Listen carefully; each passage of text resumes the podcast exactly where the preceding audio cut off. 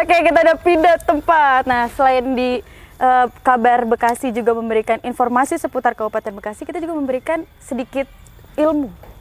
Ilmu apa nih? Eh, ilmu kepramukaan. ilmu kepramukaan. Ilmu alam, ilmu gaib.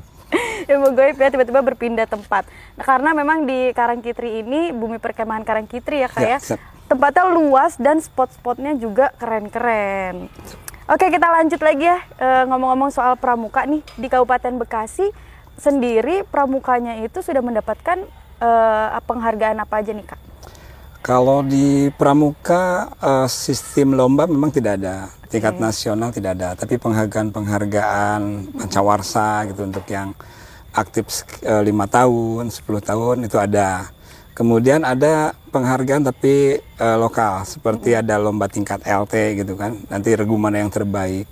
Kalau untuk penghargaan kita sedang memang dari uh, kuartir nasional sendiri sedang mencari kira-kira penghargaan apa. Dan kita satu tantangan. Insya Allah Bekasi nanti akan coba memberikan uh, award uh, penghargaan yang terbaik bagi kegiatan-kegiatan Contoh misalkan uh, pada saat pelantikan ya, pada pelantikan yang terbaik, terapi itu akan kita coba berikan reward buat mereka seperti itu. Oke. Nah, di masa teknologi yang semakin canggih yang sekarang kan sudah masuk ke era digital ya, ya Kak ya. Sedangkan uh, di pramuka itu kan identik dengan alam. Iya. Nah, bagaimana caranya untuk menyatukan alam dan teknologi? Ya, alam itu sebagai basic aja. Basic. Ketika hujan, panas, itu bagian daripada kehidupan kita.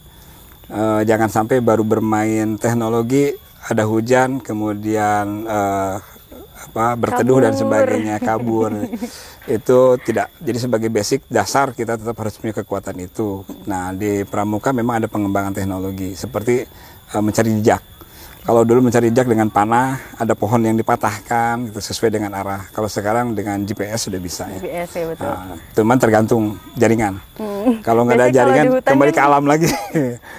Back to nature ya. Betul.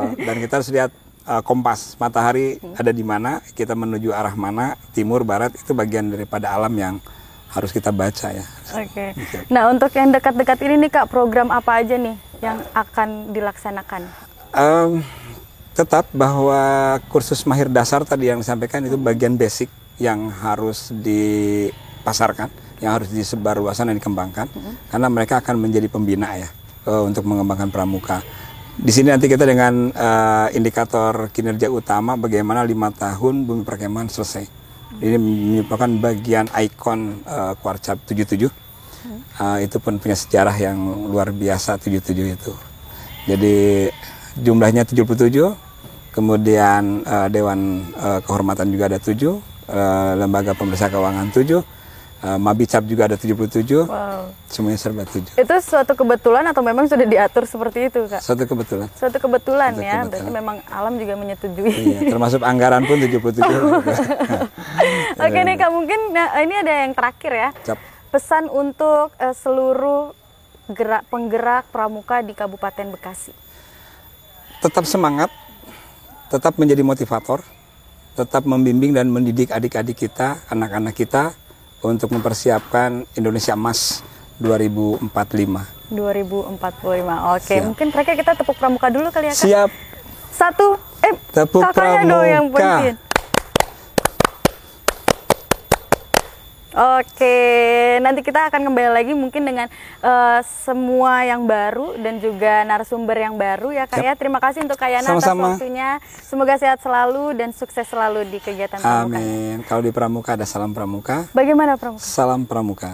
Salam Pramuka. Siap. Salam Pramuka. Salam Pramuka.